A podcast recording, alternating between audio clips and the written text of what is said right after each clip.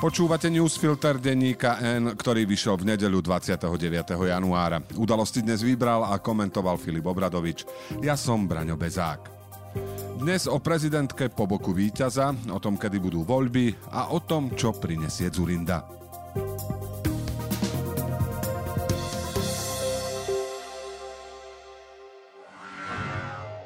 V práci si všimli zmanipulované tendre či konflikt záujmov a nenechali to len tak aj keď to znamenalo problémy so šéfom či stratu pohodlia.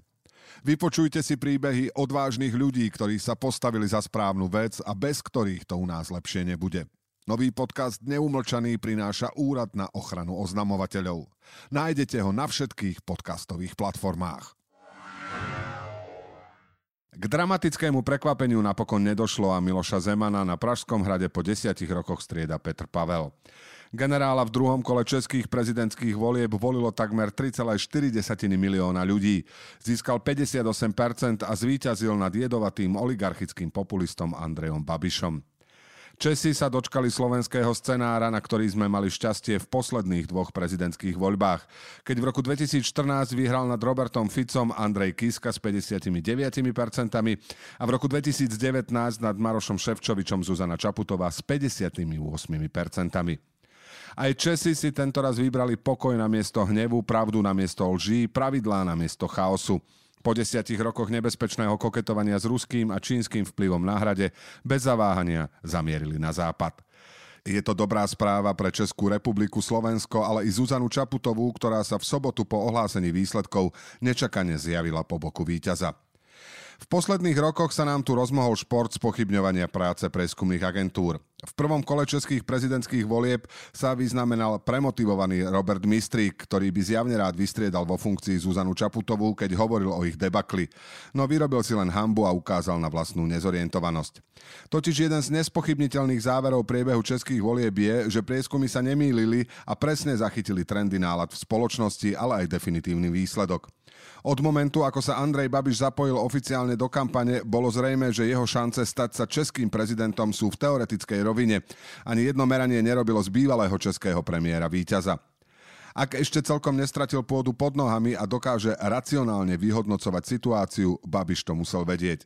Mohol veriť, dúfať, ale z výsledku by nemal byť prekvapený. Naopak kampaň akokoľvek nechutná a prekračujúca civilizačné rámce mu po prehratých parlamentných voľbách poslúžila na vrátenie sa do hry, keď dokázal zmobilizovať 2 milióny voličov. Zo skúseností s povstalým Robertom Ficom, ktorý mal po niekoľkých prehrách zaslúžene namierené do histórie, vieme, že Česko sa Babiša nezbavilo.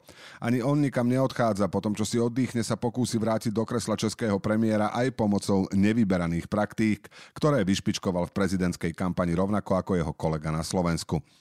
Či mu to môže fungovať, závisí od výkonu Petra Pavla vo funkcii prezidenta, ale aj od vlády Petra Fialu.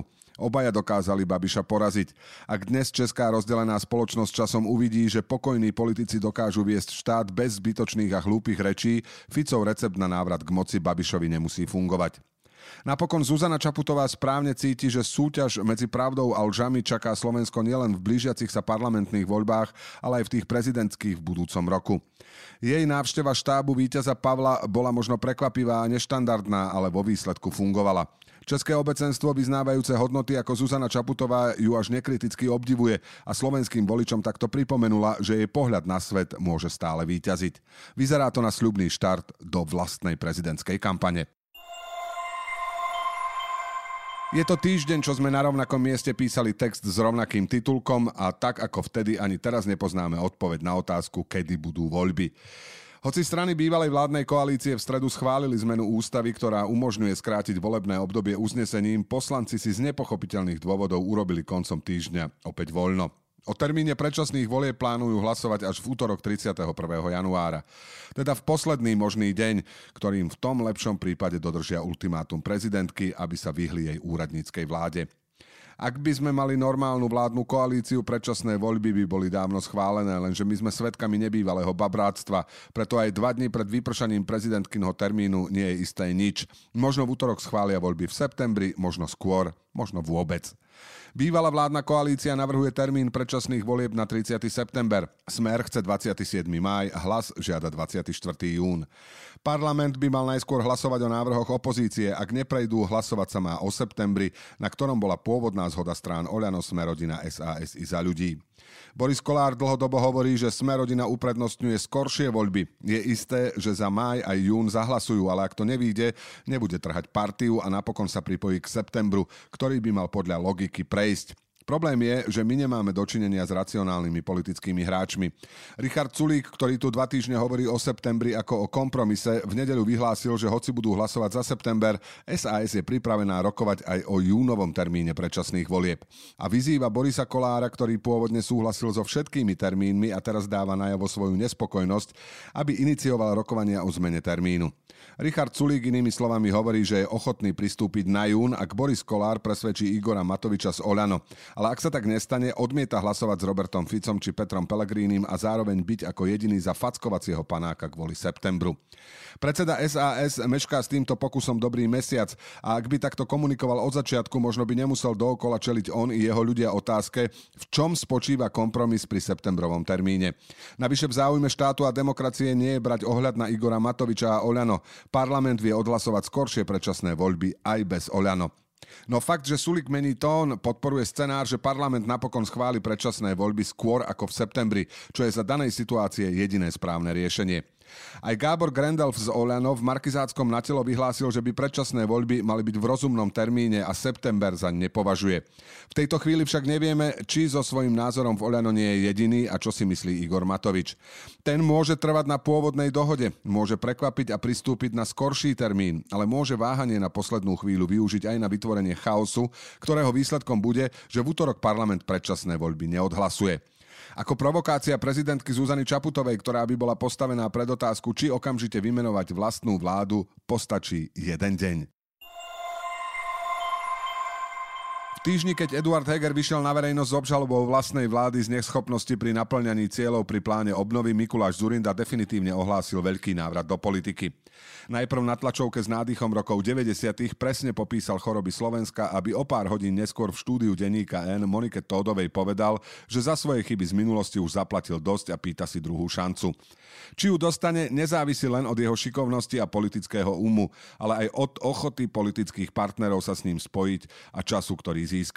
Mikuláš Durinda má nepochybne obrovskú chuť o zopakovanie úspechu z roku 1998. Svojimi slovami vie stále vytvoriť dojem, že minimálne o dve ligy prevyšuje ostatných. No to je zatiaľ všetko. Prísne vzaté, v tejto chvíli je to len on, potom dlho nič, potom poslanec Miroslav Kolár a nad nimi ešte tieň Andreja Kisku, ktorého vstup do politiky skončil víťazstvom Igora Matoviča. V prospech Mikuláša Zurindu sú dve veci. Poprvé správne cíti, že je tu rokmi nenaplnený dopyt po stredovej strane, ktorá obslúži nielen bývalých voličov SDKU, ale aj mladých ľudí, ktorí cítia konzervatívne, myslia liberálne, niečo, čo veľmi nevytrča, ale má záujem zveľaďovať krajinu a nebojí sa to pomenovať. Po druhé, nie je Andrej Kiska. Dôležité pre jeho modrú koalíciu je, kedy budú voľby. Ak sa schvália v septembri, strany musia odovzdať kandidátky do 2. júla. Ak to bude jún, hovoríme o apríli. Jeho sná spojiť všetko od KDH, PS, SAS cez miniatúrne polpercentné strany a jednotlivcov je síce veľkolepá, ale mimo reality. Ono je to tak, že hoci reči o spájaní vedú všetci, spojiť sa chce len Mikuláš Zurinda, iba že tak, že to málo komu vyhovuje. To však v tejto chvíli nie je jeho problém. Ak by si prodemokratické strany a politici za posledné roky urobili domácu úlohu, tak by sme sa v roku 2023 nebavili o zmrtvých vstaní Roberta Fica. Podmienky pre návrat Mikuláša Zurindu by neexistovali. Základom jeho záujmu je KDH, ale to je strana, ktorá ponúkla Eduardovi Hegerovi druhé miesto na kandidátke. Chápete, nie prvé, na miesto nevýrazného Majer Majerského, ale druhé.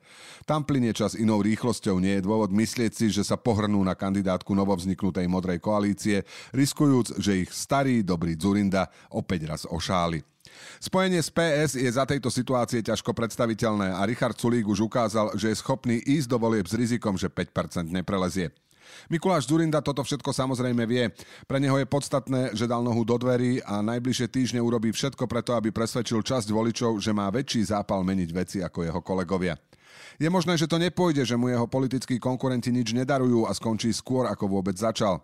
Ak sa mu to však podarí, prieskumy to ukážu. Stačia 3-4% pokračovanie pádu SAS a KDH na hranici zvoliteľnosti alebo tesne pod ňou a rozímanie o zachovaní identity a spájaní naberie inú dynamiku. Potom bude na stole otázka, buď do toho ideme spolu a dáme to, alebo pôjdeme samostatne, riskujúc, že demokrati dostanú opäť výprask a šampanským sa bude strieľať na súmračnej. Argument, že za to môže Zurinda, v tej chvíli nebude stačiť. V práci si všimli zmanipulované tendre či konflikt záujmov a nenechali to len tak. Aj keď to znamenalo problémy so šéfom či stratu pohodlia. Vypočujte si príbehy odvážnych ľudí, ktorí sa postavili za správnu vec a bez ktorých to u nás lepšie nebude. Nový podcast Neumlčaný prináša Úrad na ochranu oznamovateľov. Nájdete ho na všetkých podcastových platformách.